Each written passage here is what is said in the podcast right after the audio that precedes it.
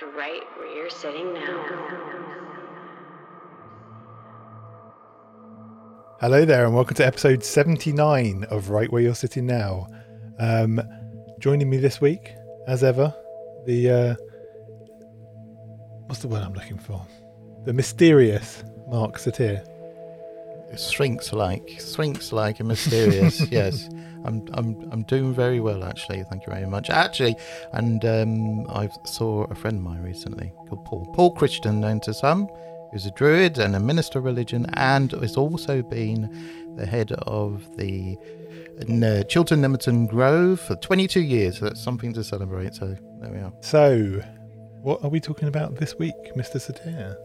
Well, this episode starts with a vision of a fantastical naked woman with red scarlet hair cascading down her back, riding upon a ferocious beast, a monstrous saber-toothed tiger, because we are talking about Jack Parsons, the legend and legacy of Jack Whiteside Parsons, rocket scientist.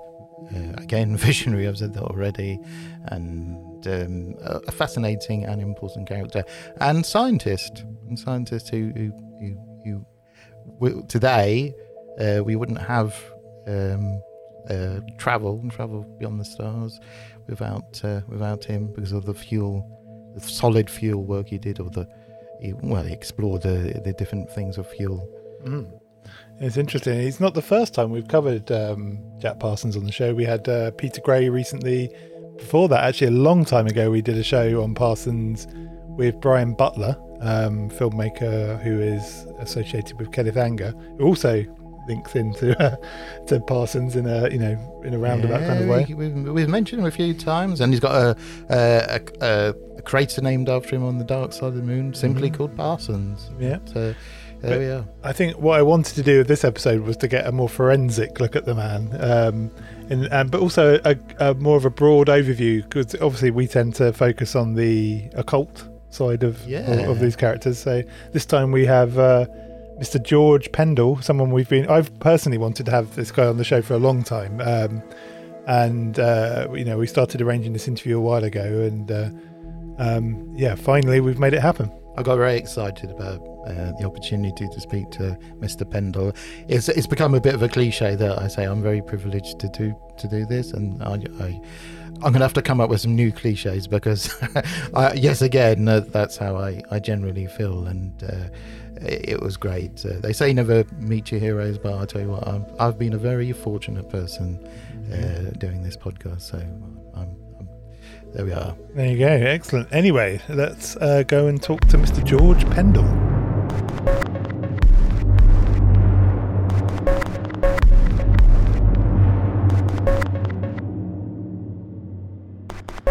Hello, George Pendle. It's so great to finally have you on the show. Could you give us a brief biography of yourself, please? So I'm a writer and an author living in Washington, D.C. I grew up in England on the East Coast in Essex. But I worked for the Times of London for a while in London, but eventually I moved over to the United States in 2001, September 10th, 2001. And so that kind of made me feel as though I had to stay for a little longer than just a short stay. Ever since then, I've been writing for various newspapers and magazines, written a few more books, basically for whoever will have me. And I try to write about those kind of loose threads on the blanket of history, those ones that, perhaps people haven't really paid attention to. And I try to bring out why those stories are important. Excellent. So let's talk recently. Oh, you wrote a book quite a while ago now, an excellent book called Strange Angel, The Otherworldly Life of Rocket Scientist John Whiteside Parsons. And obviously listeners of our show will probably know that there was a TV show of the same name that came out, I think, 3 or 4 years ago now. That's right. Could you talk a bit about your involvement in that series? Yeah, it was a series based on my book. They optioned it, and they asked me to be a kind of consultant for the TV series. And they were very kind, very nice, but I think it was rather it's a common thing in Hollywood for scriptwriters and directors to want to be as far away as possible from the author of a book. I think they're rather concerned that, I'd leap in with all sorts of suggestions that were impractical or ridiculous. But I was involved as a consultant, and, the show ran for 2 series, which was, not bad. It was quite fun. It was a somewhat of an imaginative reconstruction of my book, which I didn't mind. They had, paid for it. They could do what they wanted with it. But it was, I think it really got bits of the Parsons story right. I think it got a few other things a bit wrong. But in the end, I was happy to see, how the sausage is made, so to speak. It was an interesting insight into Hollywood, and, interesting in other ways because, Parsons himself had always wanted to kind of get into the movie business at some, when he was a young man. So it was interesting to tell his story in the very business that he wanted to be in. And how did you find the lead? I think it's an actor called Jack Rayner, who played Parsons himself. Were you pleased with that casting? Yeah, it was interesting. I mean, he's an Irish actor. In fact, many cast were English or Irish. I had very little to do with the actual casting of it. In fact, I had nothing to do with it. But I thought he did a good job. He had that kind of, Errol Flynnish quality that I think Parsons had, able to carry a moustache well. He could, he was, a bit of a rake, but he could also do the studious element to Parsons, which kind of underlaid his kind of rakish personality. So I thought he did a pretty good job. Yeah, and also he went on to be in the summer. What was it called, that film? Summer? Oh, Midsummer. Midsummer, yes. Soon after. I don't know what he's doing at the moment, but I wonder if he's going to have a bit of a cultish niche. But, I thought it was great. I really enjoyed the whole series, and I thought they took artistic license, but especially in the second season. But I was generally disappointed that we didn't see it through, because the third part would actually been the most interesting. And it is a fascinating story. It's an absolutely fascinating story. There's no need really to over-egg the cake. But I thought that they did, but still. And also as well, it was filmed, wasn't it? Some of it was actually filmed at Caltech, in actual locations and things. So yeah. That's right. I mean, it was, for them, it was a very inexpensive film for them to do, because although it was period, it was all in the very area where they were shooting. But I agree. I felt that Parsons' story doesn't really need much exaggeration. As well as you, I was very sad that it ended when it did, which is on the arrival of L. Ron Hubbard. And I know, how annoying is that? For a while, there were a few. Should we be suspicious that a film studio in a city in which, a quasi-religion runs a lot of the film studios or has a lot of famous actors in their employ should suddenly shut down a TV show featuring L. Ron Hubbard? There are a few little mysterious, or other thoughts that this may have been some kind of backhanded, underhanded rather, skullduggery going on to kind of scupper the TV show, but I can't confirm or deny that.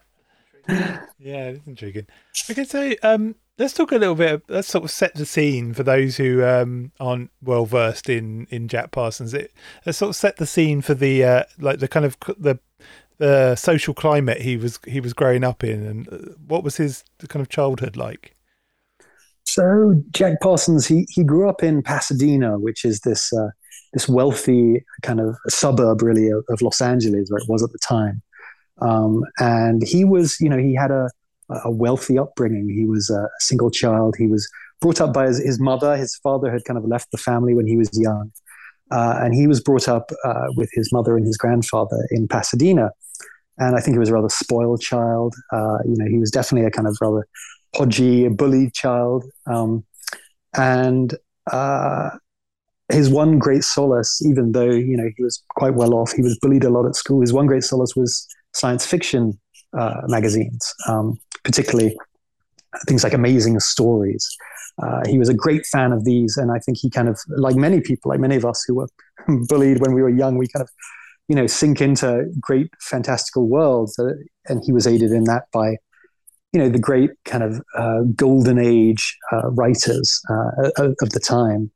Now, the thing was, this was his kind of childhood, but it ended pretty abruptly, the kind of privilege, when the Depression came and his family lost a lot of money, and his grandfather died, and he and his mother were kind of left as a single parent family in Pasadena without, much wealth. And it was then that he kind of started to kind of look around and see what he could do with his life. And I think because of the sci-fi comics, because he was so, convinced that the sci-fi comics weren't just a fancy, but they were predictive, that they would tell the future, as many of them did, that, he didn't have to look far before he saw Caltech. And there at Caltech, at the California Institute of Technology, there were many scientists working on, telescopes, astronomy, creating crazy things like helicopters, which were absolutely, beyond the pale at the time. This is in the 30s. And with his kind of belief that the rockets he had read about in science fiction magazines could somehow be brought into reality, he went to Caltech and started to ask around and see whether there was anybody who would help him make rockets. And it's also important for us to remember now that at the time, the sober, orthodox scientific opinion was that space travel, space rockets, and which featured in space fiction were impossible. That it couldn't happen. You couldn't travel through space. It was just something that because you can get a grip on it or whatever. But it was so there was a whole. It was far more fiction than it is now. It's interesting how these things have some of these ideas have crept into reality. That's absolutely right. I mean, at the time, Parsons was reading these comics in the 30s. And when he went to Caltech to see if he could build rockets with anyone there, no universities had any courses on rocketry. It was still kind of used as the kind of sign of madness. You say, oh, he's the sort of guy who thinks you can send a rocket to the moon, It was seen as ridiculous, which in hindsight seems crazy that, 30 years before the moon landing, people were like laughing at the idea of going into space as ridiculous. It's a strange kind of period. He really straddles a kind of Victorian age and a modern age. And many of the people in the universities were still very much, plodding along. I mean, they were doing, science, they were doing groundbreaking science, don't get me wrong, but when it came to like making imaginative leaps, certainly in the area of like advanced aerodynamics, like with rockets, there was nobody there. And really all the kind of, a lot of the science fiction stories of the time were written by scientists kind of hypothesizing, like, could a rocket work? There were scientists who wrote under pseudonyms in the science fiction magazines, because if they were really found out as writing these stories, they'd be, thrown out of their teaching posts. It was a very interesting time. And Parsons, it just kind of gives you an idea of the kind of imaginative power he could pull upon, that this didn't worry him at all. He thought, why not? Why couldn't we build a rocket? Yeah. I mean, it's intriguing that we're on the brink of, talking about, making active plans to, colonize Mars, and people use it for, this term of terraforming Mars and so on. I mean, that the phrase terraforming, that comes from science fiction, comes from Jack Williamson himself. He was a science fiction writer that Jack Parsons knew. So it's interesting how, if you told them at the time, that people were, generally sort of speculating, well, how can we do that now in generations to come on Mars or what have you, then that would be quite extraordinary. Yeah, it is extraordinary. It is extraordinary. Yeah. It's extraordinary that we're sat now having that conversation about it. Yeah, I mean, you think less than 100 years ago, there was a guy who was studying rockets, the name of Goddard, Robert Goddard, and he was kind of working by himself. He was, he had been working in Massachusetts, up in the northeast of America, and he had let loose a rocket test back in the 1910s, I believe, maybe 1920s. Sorry, he had set a rocket test which had gone wrong and it crashed into a house and set a house on fire. And he had been a university professor at the time, and he had been lambasted, he had been lampooned, he had been mocked, and he had eventually been chased out of New England down to the desert where he could do his tests by himself. But he had been so scarred by the public opinion and the media kind of just saying he's obviously a lunatic. I mean, literally lunatic, a guy, who is obsessed with the moon, that he could never really work with anybody else again because he had been so, and this was in the 1920s, less than 100 years ago. People were driving people to despair for even thinking about making rockets. Yeah, it's interesting. So let's talk, because around the time of Parsons growing up, science fiction was really kind of blossoming, wasn't it? It was a real, it become very, very popular and a lot more, mainstream at the time. But why do you think it had such an influence on Parsons? And, maybe let's talk a little bit about some of the kind of the writers he was reading and, some of the fiction he was looking at. Yeah, I mean, as was mentioned, Jack Williamson was this, a great science fiction writer of the time. And there were, Heinlein was getting going, and, Ray Bradbury was just starting off as a writer at the time. And you have all these kind of great voices in this, in what is basically a subculture run by teenage boys and prepubescent boys. They're the main fans of these books. And I think there was something about it which is just that perennial, escape of fantasy. There was this kind of prophetic nature to it that for a lot of teenage boys, I think at the time, they really believed in. And I think, if you trace the people who worked on the space race back in the 60s, or even, somebody like Wernher von Braun, they were all reading science fiction because this was the only place where those ideas were being discussed. And I think for Parsons, he's there, he's a bullied boy. They offer a kind of escape from his life at the time, but they also offer a practical guide as to how to build rockets. He was, even with his grandfather, he'd been making little cardboard rockets in the back garden. He had been, filling cardboard rolls with gunpowder and just setting them off like basic fireworks. But somewhere within the literature, even though it was aimed at a quote, juvenile audience, there were enough details and there was enough respect for the ideas by these writers. They thought, I'm not just going to say there's a rocket attached to a ship. I'm going to tell you how the gunpowder in the rocket is shaped. Is it a honeycomb shape, or is it a staggered shape? Does it fire off like a machine gun, one blast at a time? Or is it, all in one thrust? I mean, just these kind of great ideas for, I guess it would be a bit like thinking about, I don't know, what would the equivalent be today? I mean, we've already gone so far in the technological distance that nothing quite seems impossible now, but maybe thinking about cold fusion or something like that. Yeah. It's the idea that, I'm sorry? Yeah, I was like quantum computing. That's, something really, I was going to say time travel, but I thought that was maybe pushing it a bit too far. But I don't think it's as crazy. I really think that response to time travel is similar to how people would have responded to rocketry. I mean, it really wasn't anywhere on people's radar. I mean, radar wasn't on people's radar at the time, but I really think rocketry was seen as ridiculous as time travel. And that's why it's hard to imagine something now, because almost everything seems vaguely possible, freezing people and waking them up. Some people are trying that. Teleportation might be tricky, time travel might be tricky, but that's it. It's like one step beyond what seems possible. And so I think for a lot of people at the time, it offered, things were a lot more rigid. I think, a lot of scientists didn't want to try and shake things up because that just wasn't how science was working at the time.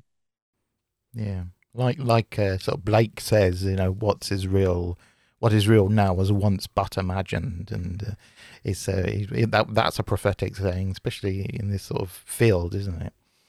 Oh, absolutely, yeah, absolutely. And I think it's rather good of you to bring in Blake, because I think there is a kind of visionary sense of it at that time. I mean, even though, there were these rocket societies set up around the world by teenage boys reading science fiction magazines.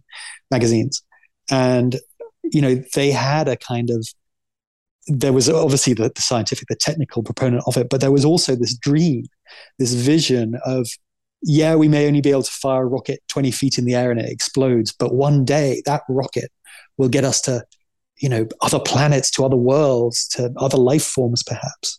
I think there really was something.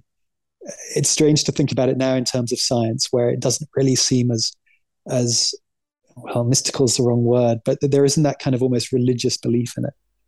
So how did Parsons kind of get involved in rocket science in the sense of like Jet Propulsion Laboratories, that side of things? Where's the kind of connection point that they're, you know, I'm assuming, you know, I'm feigning ignorance here for the listener's sake, but there's obviously a connection that happens between people at Caltech and Jet Parsons. So I was wondering, how could we discuss how that kind of happened?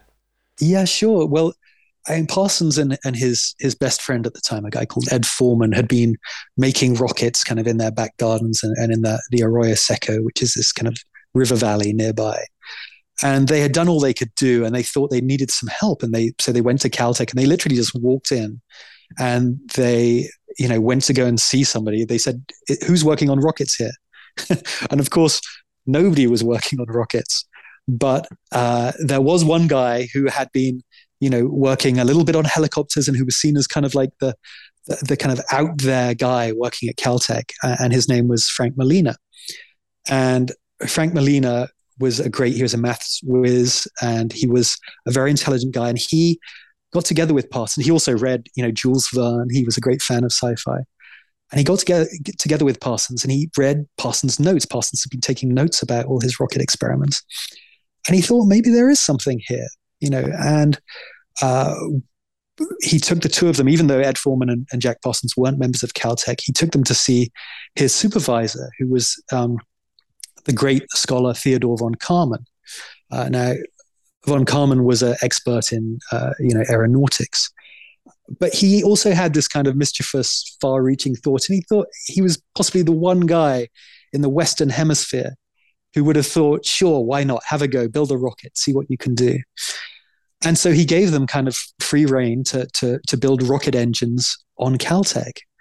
And slowly but surely, as they experiments in the courtyards, and they were filling up little metal containers and filling them full of gunpowder, and they were exploding, and, you know, these explosions reverberated around the campus. You know, slowly it attracted other kind of oddballs who were also interested in science fiction, or who were also interested in the possibilities of rockets. And so slowly but surely, there was a small group, like 5 or 6 of them, no more. And they became known as the Suicide Squad, because every time they did an experiment, it seemed like they were going to kill themselves. And they were kind of, you know, I think a lot of, you know, the mainstream of Caltech kind of mocked them, but they just carried on doing their experiments. And bit by bit, they began to create basically a science out of nothing. I mean, there was really nothing to work on. And they started putting together their experiments results, you know, seeing what the pressure was involved, what was needed, what fuels were best. And they created, you know, what became eventually the Jet Propulsion Laboratory, just from a couple of outsiders and one enthusiast in Caltech, and a very, you know, kind of wide thinking von Kármán. They created the Jet Propulsion Laboratory. Yeah, I think they were they had to, after their sort of misadventures inside the actual main building, they were sort of moved to their experiments outside in a kind of shed, weren't they? Because, because of the danger, they caused lots of havoc inside, and the danger true. And sort of, and, you know, they're still being sort of exploded out of doors and things like that. And there must have been a constant, now and again, a explosions going off in the background, people thinking, "Oh, you know, don't worry, it's just them, not it's just the rocket science." Totally, I think that's it. And they did that for long enough. You know, I think one time they let out these fumes from their rocket indoors, and it kind of coated everything in rust. You know, because it was such a virulent fuel they were using. But eventually, they pushed the Caltech authorities so far that they got sent to the Arroyo Seco, to this kind of dry river valley, to do their experiments. And, you know, they set up a little corrugated iron sandbag kind of shed out there. and continued their experiments off the campus. And, you know, they kept going and kept going. And ironically, that's where the JPL is now. The Jet Propulsion Laboratory is on the very site of their first experiments in the Arroyo Seco. It's amazing, isn't it? So the JPL were somewhat involved with, well, quite intimately involved with the American efforts in World War II as well, weren't they? I was wondering if you could discuss that a little bit. Yeah, it's interesting. It was, again, another kind of crux point in Parsons' life because, you know, they wanted, Malina and Parsons and Foreman, they wanted to make rockets that, you know, the prime aim of the rockets was to take man off the Earth into space. That was their dream. But of course, it was hard to kind of justify funding for that because it still seemed such a ridiculous idea. But along comes World War II, and suddenly, you know, the army is coming around, the military is coming around, saying, what have you guys got? What can help us in the battle? And, you know, Malina and Parsons, they had these rockets, you know, firing pretty powerfully at this time. And they thought they could tie these rockets or attach these rockets to planes' wings. And this would allow planes, you know, heavily laden bombers to take off from short runways or planes to take off from aircraft carriers, you know, with a much shorter distance. They provided this kind of powerful punch. And this kind of really interested the Air Force in particular. And so, you know, the Suicide Squad, which by now was the kind of nascent JPL, their first kind of job was making these JATOs, they were called, these JATO rockets, the Jet Assisted Takeoff rocket, which would be attached to planes to take off from jungle runways or whatever. And but even now, even though they were making rockets, the military and JPL couldn't even call them rockets. They still had to be jet-assisted, you know, takeoff methods. Jet was a word you could use, even though they weren't jets. You know, they were rockets. But rockets, if you even attach that to a military operation, people would go, "What the hell are you talking about?" Yeah, it's interesting, isn't it? It's funny how much things have changed in such a short period of time, isn't it? It's only when you really start to like look back at the story that you realise actually, like, you know, you're right. It really has changed quite a lot, quite significantly. Oh yeah, yeah. So obviously, one of the other major components in Parsons' life was his discovery of a magical order called the OTO. And I was wondering, could you talk about how that all came about? How did Parsons sort of stumble upon the OTO? Yeah, it's very interesting because on the one side you have Pasadena, you know, wealthy Pasadena and Caltech and, you know, science. And then you have Los Angeles. And you have, you know, Los Angeles at this time was going through, as it always seems to be going through, a kind of great spiritual awakening in which, you know, there were Buddhist cults, there were Theosophists, there were all sorts of, you know, the I Am group, there were mesmerists. There was this kind of great awakening in the 20s and 30s for something apart from standard religion. And, you know, so Parsons, I think, was always drawn to that kind of that sort of thing. He had, you know, as well as reading science fiction comics, he was very interested in myth, in The Golden Bough, you know, by Fraser, in other books about you know, magic, about real tales of magic. And I think he kind of treated them in the same way as he treated the science fiction books. These weren't just stories; these were guidelines. These were, you know, especially The Golden Bough, you know, which is this great anthropological look at magic through history. I think he saw it as well. It seems to be done in a very fairly scientific way. You know, we've moved on from certain sorts of magic to other sorts of magic. And so I think he always had this part of his character. And when he was in Pasadena, he had some friends. He hung out with a pretty interesting kind of artistic group who said, why don't you come down? There's this new group in Los Angeles. Come down and see them. And he was invited to the OTO one night. And it was one of their services which they gave, which was the Thelemic Mass, they called it. And it was held in the attic of this grand Los Angeles house. And there was a congregation of which Parsons was part of. And on stage, there was a checkerboard kind of floor, an altar and a coffin. And Parsons was brought into this, and he saw coming out of the coffin through this gauze, this woman, you know, scantily clad lady. There was a priest there, kind of in almost a pharaoh-like get-up, chanting these words of, which referred to myth, which referred to something beyond myth, this kind of mystical world. And to Parsons, this was just like the greatest thing he'd ever seen. This seemed to be an entryway, a kind of door into the world of magic. And of course, what he was seeing there was the creation of Aleister Crowley. It was his OTO, Ordo Templi Orientis. It was his Thelemic Mass. Yeah, and I was going to say, yeah, I mean, I think a friend of Parsons had a copy of Knox on Pax, although that wasn't a new book at the time. I mean, that was published originally in early 1900s. But he found that on the bookshelf of a friend, and there was something in that drew him in. There was something in that resonated with him, and and as you say, it's the I think they call it the Gnostic Catholic Mass that he attended, and then he attended meetings for about a year before making any significant commitment, before actually joining. So there was that kind of testing waters thing. But yes, he's a hungry soul, and I mean, I always think of, and I'm not the only one, like science fiction is the sort of the modern vocabulary of the mythic. It's it's from a Jungian point of view.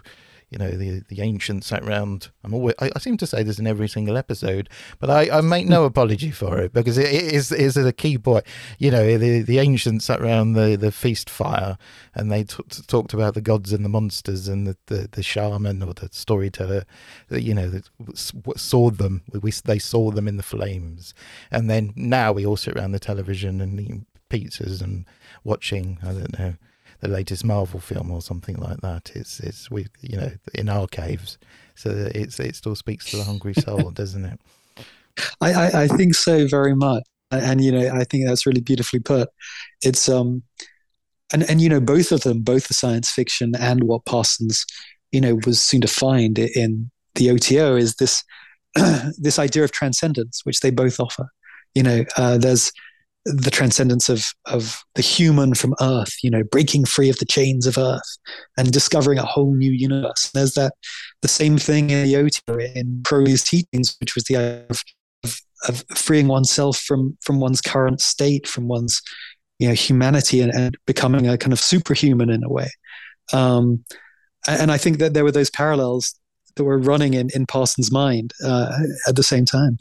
And there's also a coherent philosophy there, and if you got, if you have the time and inclination, irrespective of if you accept it or not, it's there. There's a coherent philosophy. Oh, and I think very much so. I think that would appeal to him. I know that he took a brief interest in. I mean, he probably, like lots of people, sampled lots of different things, but there was something about Thelema, something about the OTO, something about Crowley, which spoke to him in a way that these other things didn't. I know.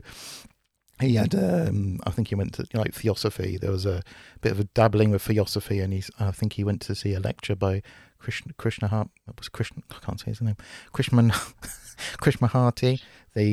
the sort of the wannabe, the intended messiah of the theosophist movement, and but he didn't. Mm-hmm. It was a bit too milk and water probably for him, and it wasn't his cup of tea. Yeah, it's interesting why he chose the OTO over everything else that was going on in LA. And I think there is a kind of, correct me if I'm going off the mark here, but there's a sudden technical kind of step-by-step kind of feeling to the OTO, which Crowley put in, the kind of level by level, you learn these levels, which I think might have appealed to his kind of scientific background, that you kind of work your way, slowly. It doesn't all come at once. You've got to work your way through the levels before you reach, the heart. But it's just, I think there was also something about Crowley, and I'm sure he got this, Crowley's reputation, obviously, I think probably infused the OTO for Parsons, at least definitely with some intrigue. I think he liked the idea that Crowley might be a little evil, as well as being this great creator. I think there was something titillating almost about Crowley's reputation at the time. So what's kind of interesting with Parsons as well is he showed some early signs of occult interest when he was a kid as well, didn't he? There's a story of him and summoning the devil at one point, or in his childhood. That's right. He says, kind of rather mysteriously, in a later kind of, when he was older, he wrote about this moment in his childhood when he tried to summon the devil in his bedroom at the age of 12, and how he succeeded, and he never tried again. That was it. And I'm not too sure how much this is kind of a sudden myth making from Parsons later on in his life, but I think we've all done something like that at that age of 12. You've maybe said Candyman in the mirror, or whatever you've done, scare yourself, to try and see if maybe it's just right. You scare yourself to the point of belief. But yeah, definitely from a young age, he was always interested in that kind of where reality ends and something else starts, or rather where something else breaks into reality. Yeah, curiously, you mentioned Crowley there. Crowley's mentor in an early part of his age was Alan Bennett. And when Alan Bennett was a young man, was a child, he also decided one day that I'm going to summon the devil, and had some sort of experience which scared him for the rest of his that time into when he became an adult. So it seems that's to be fascinating. He's not the first or last person who's had a similar sort of experience. What kind of sort of effect do you think the OTO kind of had on Parsons' life, in general over the years? So I think the OTO had a very positive effect on his life, certainly to begin with. It's not often you can say that you are fulfilled both professionally and personally. And I think, Parsons was building rockets by day and, studying the tenets of Crowley's religion of Thelema by night. And I think he really saw the two as kind of going hand in hand, just kind of, he was becoming, a new kind of man, a kind of space, man, and also, a kind of new religious kind of man. He was a spiritual man. And I think it was very positive. Of course, every now and then, the two worlds would kind of cross over. And so you would have this somebody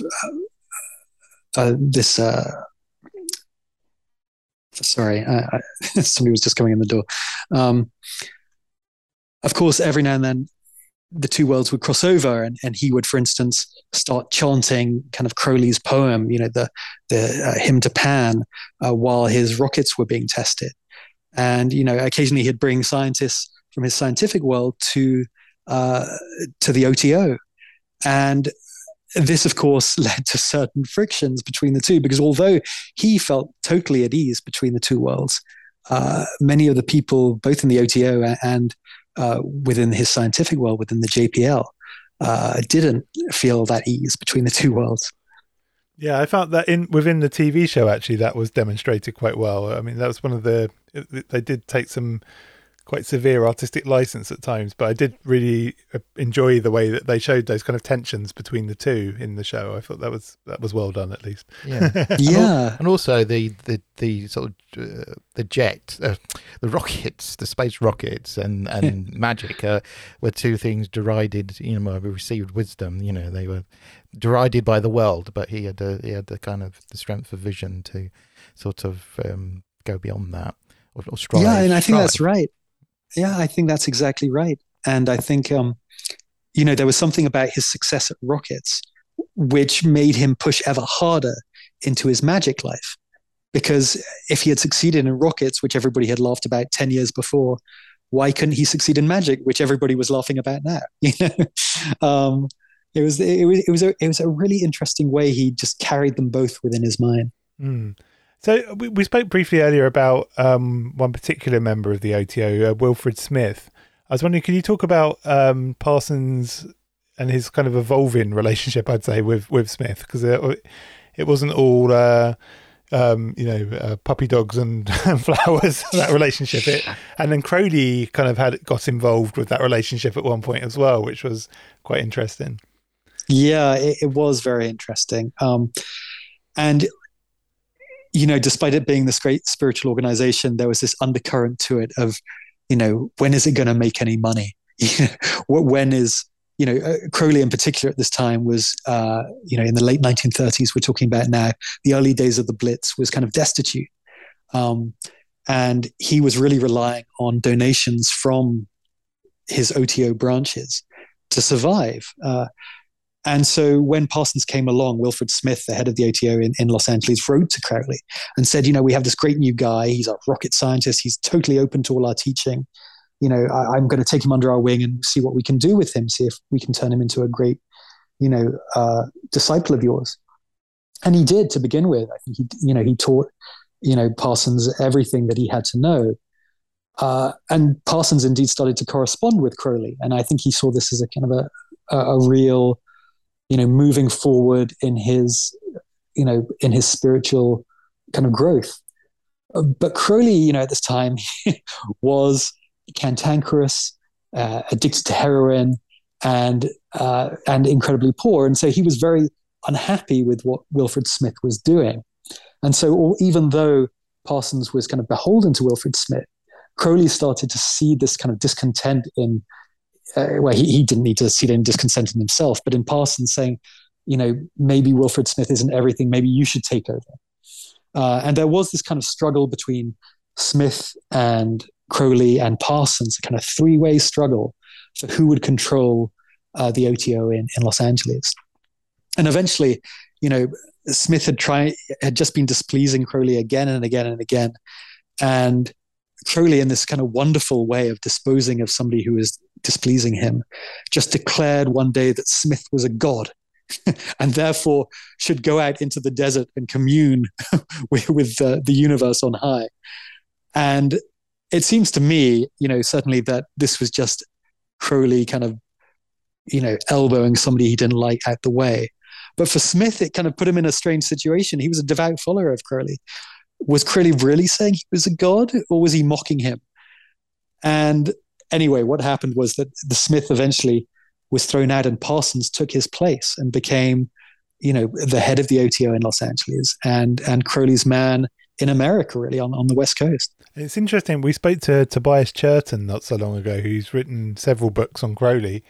And he basically implied that during this period, Crowley was laser focused on trying to actually move to America, and he saw that as his kind of retribution almost. Like, I guess because I think at that point the OTO in America, at least, were they the only version of the OTO at the time? Yeah, well, yeah. The only really flourishing version of it, certainly. Yeah, so I assume he felt, oh well, I can eke out a good living there at least, and I have a good flock of followers and etc. So I thought that was kind of a interesting point. So he obviously probably saw Jack Parsons as perhaps a vehicle for that. I don't know. Also, the W.T. Smith and this sort of magical retirement he prescribes for him, it's something that Crowley in his life always did to himself.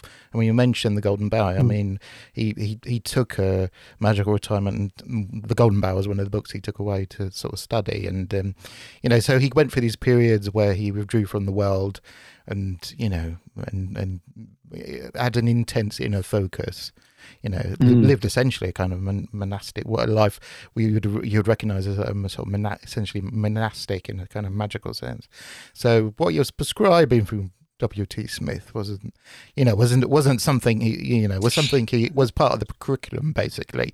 I think you're right. I think he was playing two games at once. I think he was playing to go. I think maybe half of Crowley was thinking, well, I think Smith is an unknown god because we all are, and there might be and if he goes off to the desert and discovers that and comes back, and sweeps the OTO to pinnacles of power, then all to the good. I think he was playing two sort of games. So yeah, no, I think that's really interesting. I think there is that. There's always that contradiction in Crowley, isn't it? He's the kind of,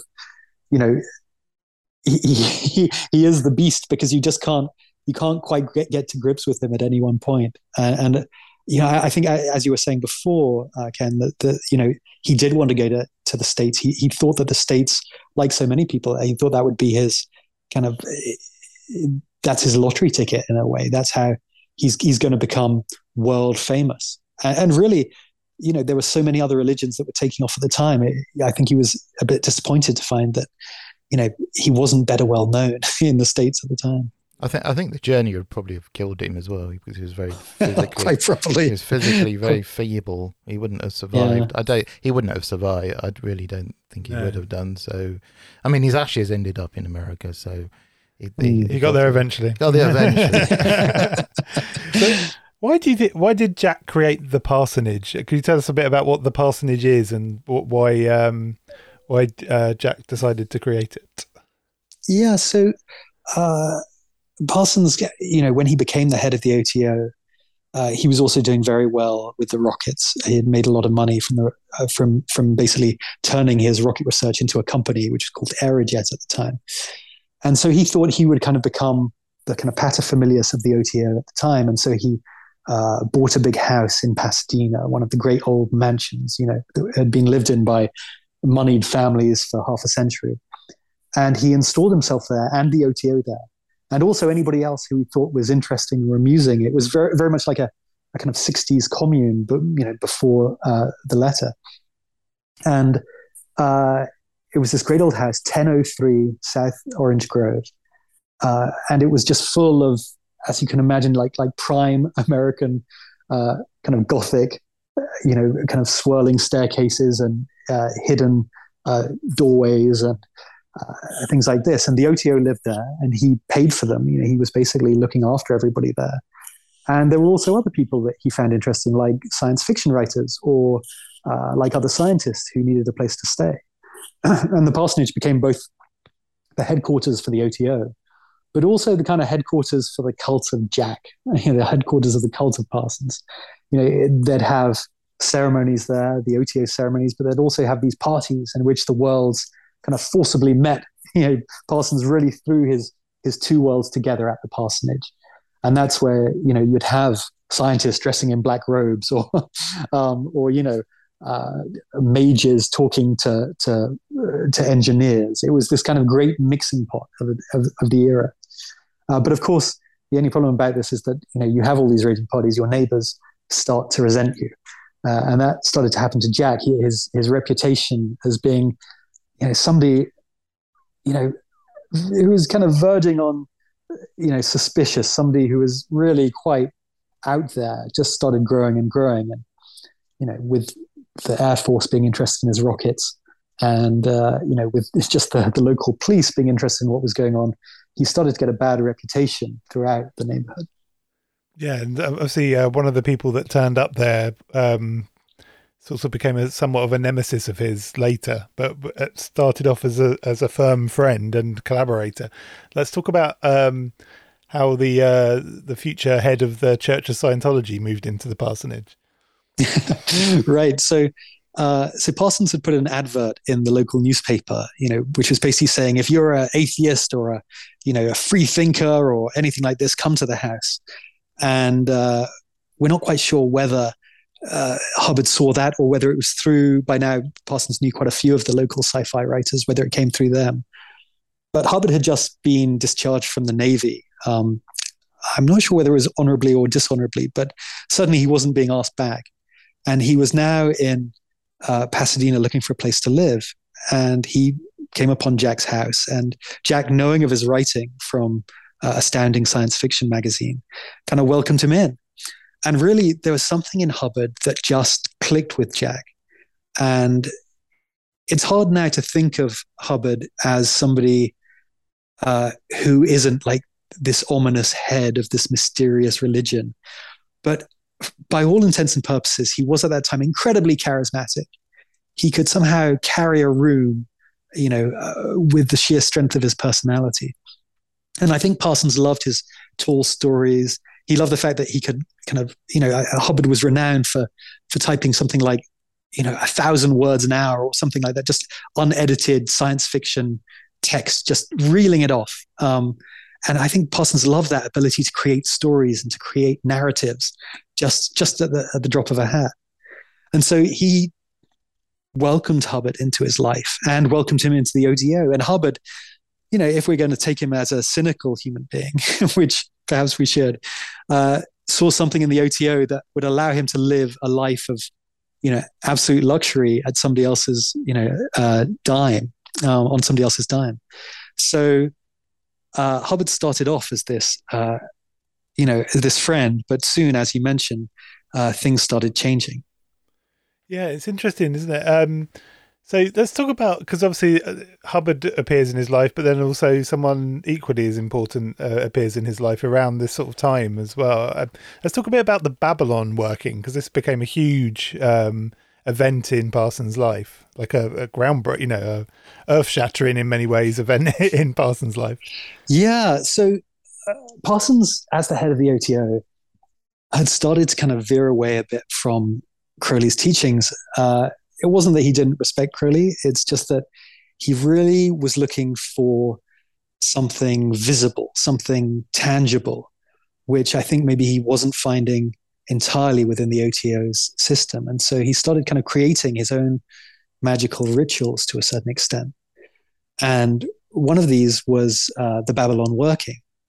Now, he wrote to Crowley at the time, I believe, saying that he was going to do a working with his friend Ron, who he thought was, very magically capable.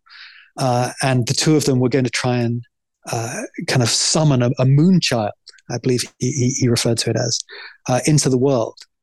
Now, Crowley thought, didn't know what he was talking about.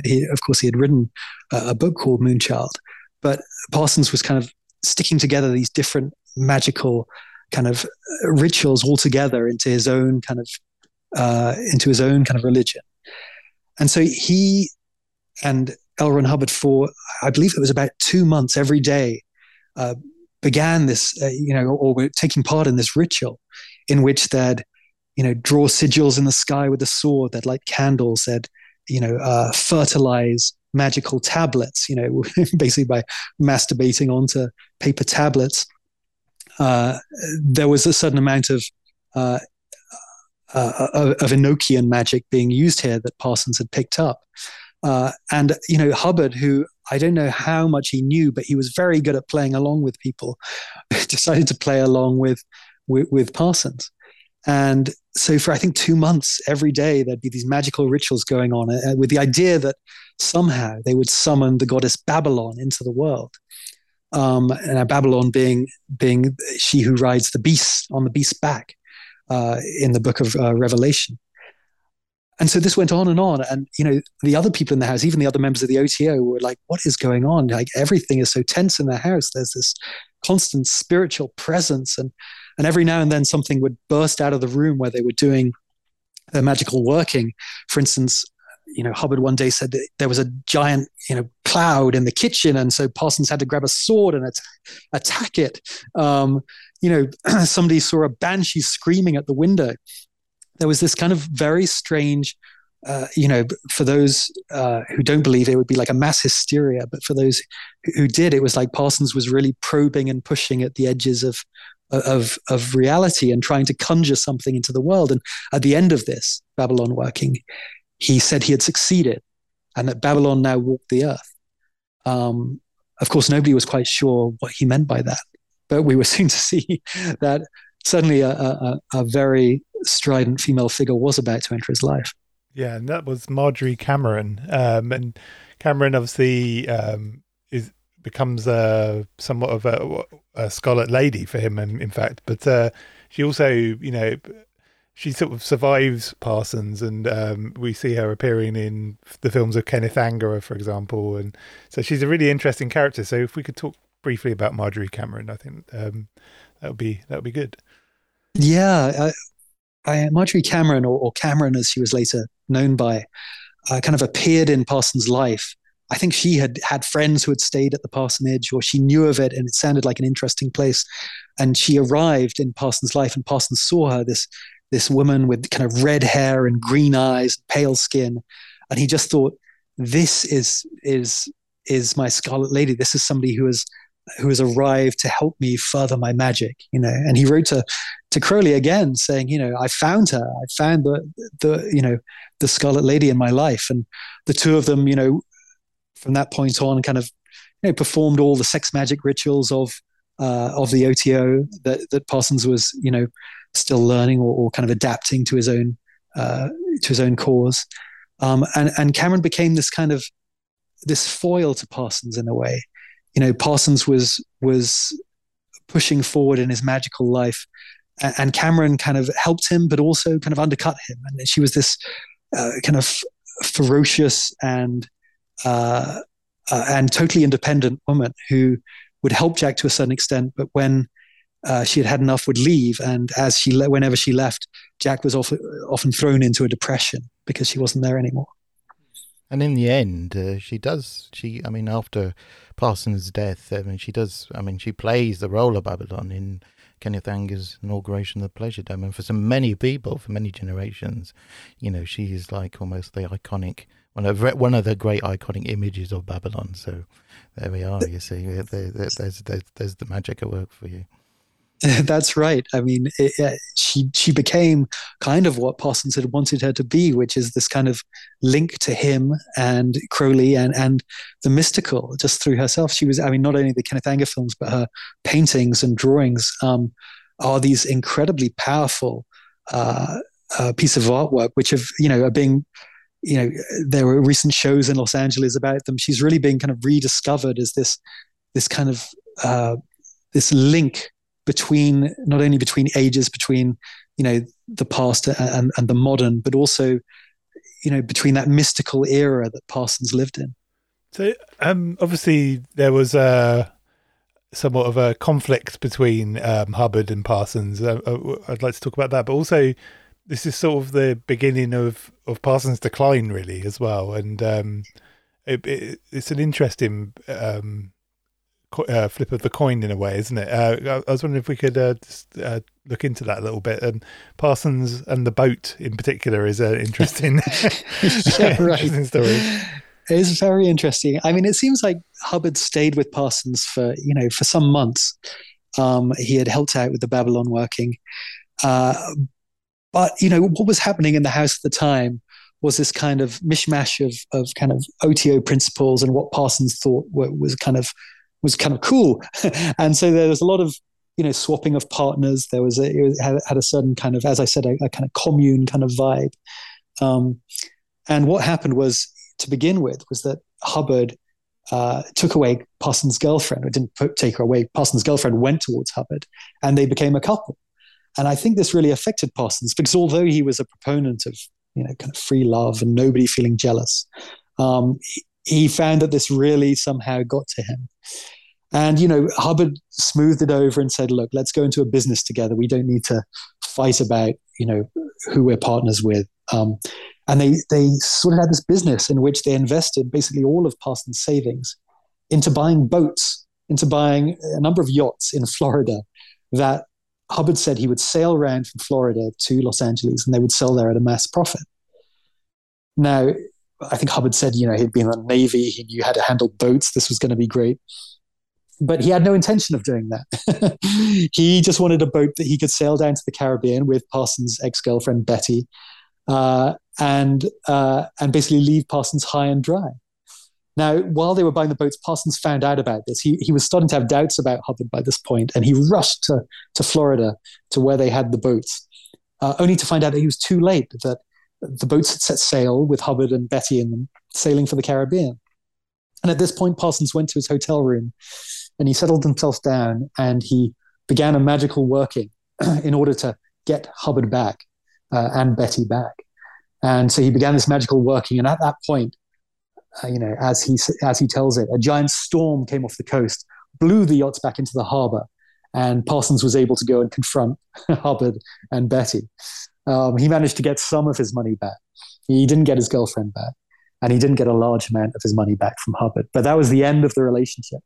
And from that moment on, it feels like Hubbard had kind of cut himself adrift from Crowley's teachings to a certain extent, and had, you know, decided he didn't want to fund everybody in the OTO or live with them anymore. He was kind of cut adrift himself. He was lost between what he had been and what he was going to be. The scientific world had kind of thrown him out because he was just too eccentric. They couldn't have scientists, you know, chanting the Ode to Pan every time a rocket went off. It just wasn't done. And so he was thrown out of his scientific world and out of his mystical, his religious world too. And he was left by himself. He sold the parsonage and moved to somewhere outside Pasadena with Marjorie Cameron, and that was it. He was just left by himself. What's interesting is we had another author on we've had him on a few times, but several months ago, who wrote a book called The Two Antichrists, an author called Peter Gray. And one of the points he made that I felt was really interesting was that of all of Crowley's kind of disciples and all of his kind of, because obviously Hubbard was never actually a member of the OTO, but he was obviously influenced by Crowley quite heavily, especially if you read Dianetics. I mean, it's clearly there, a lot of Crowley's stuff. But one of the sort of sad sides of it really is that you could say Hubbard was potentially the most successful of his.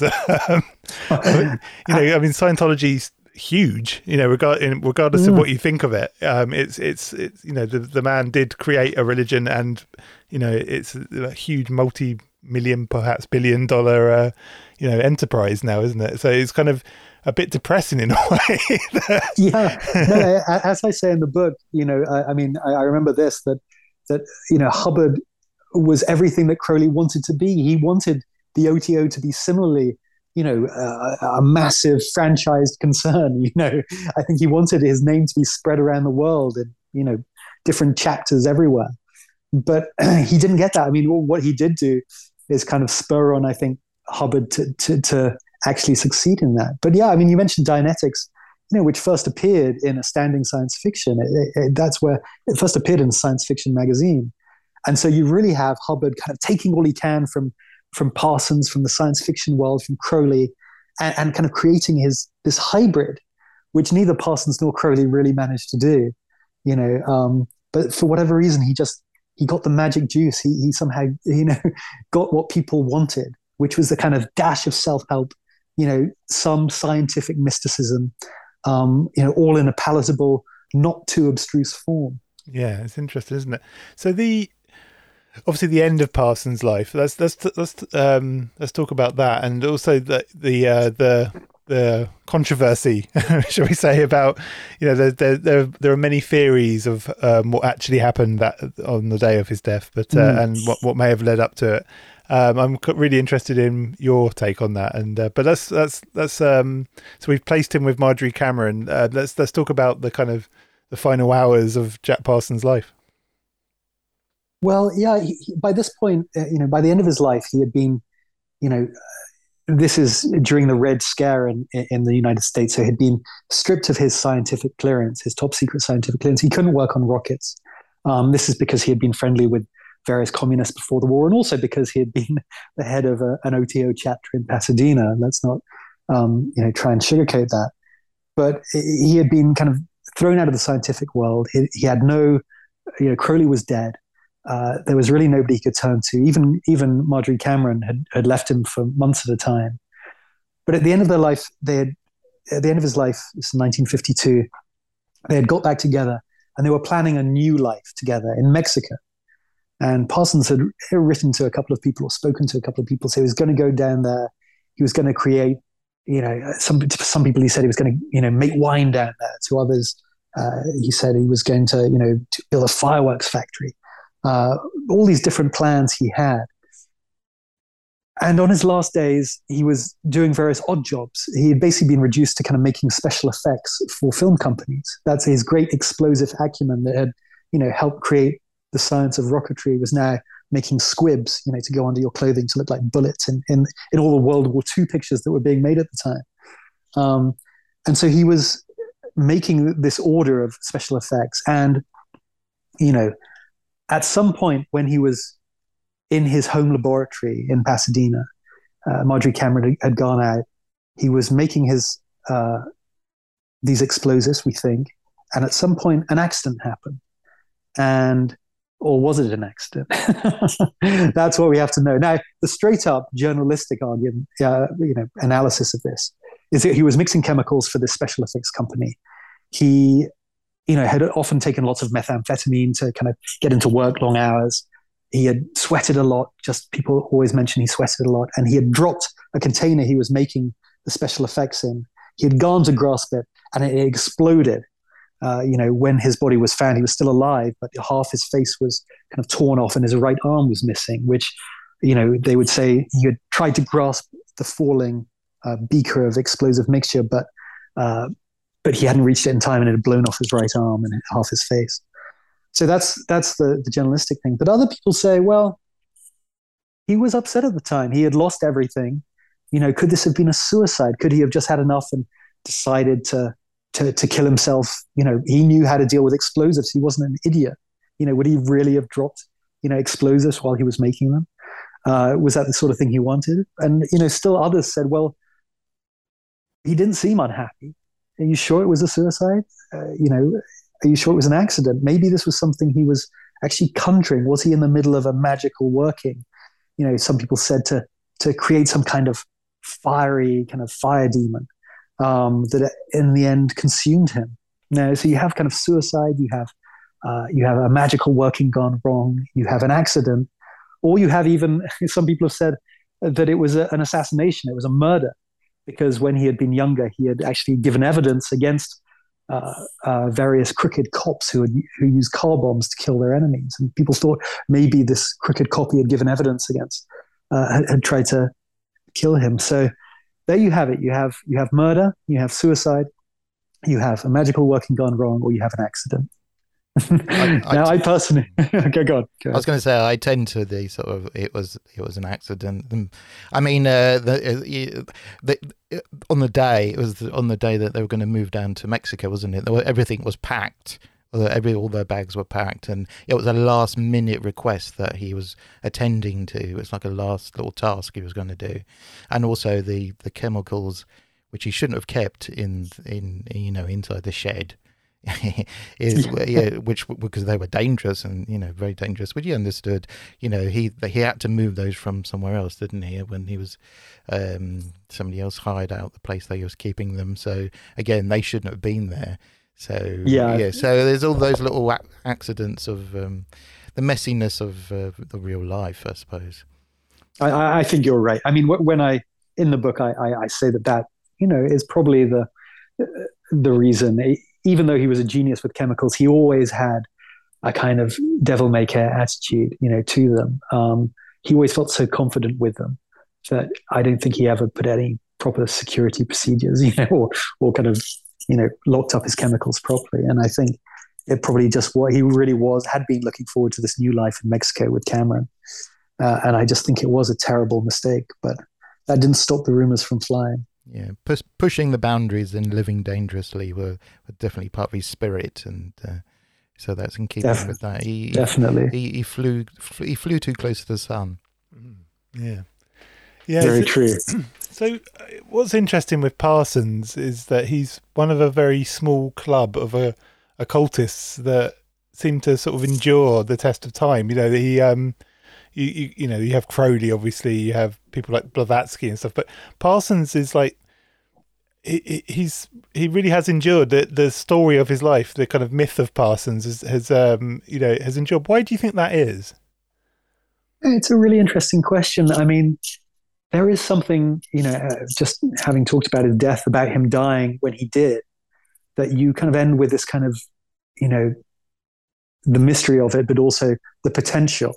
You know, you're never left with him, you know, in his last days, renouncing everything or anything like that. He kind of ended, you know, I mean, he died when he was 37. He's this kind of, and he was a striking, you know, good looking guy. But I think there's something about the way he kind of, he bestrode both the kind of old world and the new world, which is endlessly fascinating. You know, I think he is this kind of last link, it feels like, to, you know, one step further than Crowley, to, you know, linking that Victorian mystical society with the modern space age world, in which, you know, it's very hard to imagine, you know, mysticism really existing sometimes, you know, when we're in our, as you say, our caves, watching TV, eating pizza. It's hard to imagine there's much magic there. But I think Parsons kind of hints at that. He hints that even in the heart of science, you can still kind of carve out this magical experience for yourself. Interesting. That's great. It's been great to talk to you. to let us know kind of what you're up to at the moment. Have you got projects on the burner, as it were? I'm up to, you know, I spread myself pretty wide about things. So at the moment, it's nothing quite in the Parsons vein, but it's similarly about a strange situation that happened in 1974.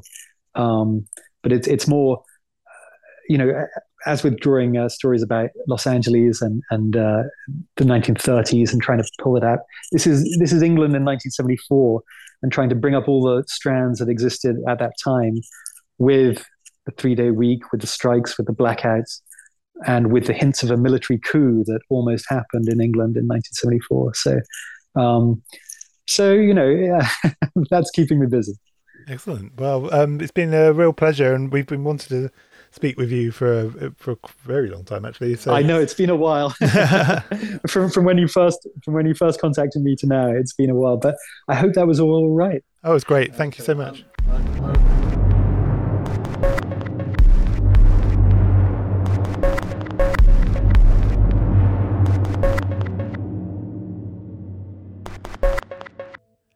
And we're back. So how did you find that interview, Mr. Satir? Oh, excellent. Like I said, the book is superb. It is one of the best books of its kind. And without a doubt, the definitive work on the subject matter. So, and, you know, excellent. An excellent work. Very lucid, wonderfully researched. And human, and humane in the deepest sense, broadest sense. You get a sense of the humanity of the people he's talking about. Yeah, it's interesting. And one mystery was revealed that was that we didn't actually realise he was British, did we? No, we didn't. It's a poor research in our case there. Well, it was a bit of an assumption, an understandable mm-hmm. assumption. We won't hold it against him. But, yes. So yeah, excellent. Yeah. Excellent stuff, and again, I feel so grateful that he gave his time and energy to us. So yeah. Mark's been a big fanboy of this book for a long time. I've bored people senseless with pushing it, and actually, it doesn't. It doesn't need me to do it. You read it. The one thing about it is it talks about if you're interested in science fiction and the influence of science fiction culture and history, and in science itself, that could be your way in. That's it, because it does great justice to that. Mm. If you're interested in the science part and the social history of the science relating to rockets and jet propulsion, there's that way in, and then there's also, of course, the occult magical aspects in. So all those things feed in. It's like these three paths going in, and Pendle is an excellent writer, and he does real justice to each subject. He does a great job of weaving them together, doesn't he? I see, is the underlying unity of them. Yeah, and how they feed into each other. Things which we've talked about in the chat with him. You know, things which were. Initially you would think, well, how do those two things go together? You know, the science of jet propulsion and science fiction. Okay, you can see that, but how does this occult magical side of life, how does that feed in? But I mean, but they do. do. And when you go deeper into it, you see that. And for Jack Parsons, they fed his soul. He was a hungry soul, and they fed his soul. Yeah, it's interesting because we always say this, that there's so much more we could have spoken about. With this subject, there really is so much more we could have... and we will, because undoubtedly Jack Parsons will pop up again. He'll flare up again. Yeah, yeah. And we will definitely be... There are certain recurring characters on this show, aren't there? There's Mr. Crowley, obviously. Then there's Mr. Grant, who reappears almost every episode, it feels, at the moment. Also, as well, you know, Crowley was a mountaineer. He there was in him this drive to ascend physically to the height, and Jack Parsons is similar in a sense. He had this drive to ascend physically through rocket science. You know, there's that aspiration to the stars. Yeah, it's interesting. Anyway, if you want to find us online, Sitting Now on Instagram. That's one word, Sitting Now. That's probably the best place to find us at the moment. That's where I spend more time than any. But you can also find us on Twitter, same thing, Sitting Now. citynow.co.uk is our web home. I'm slowly starting to post stories there again now. We just did one about the efforts of Strange Attractor Press to put out Austin Osman Spare's tarot deck, which has never been released before, so that'll be interesting. Also on YouTube, Sitting Now, where you can join us, where new content will be going up regularly. Anyway, we look forward to seeing you next week. Bye-bye.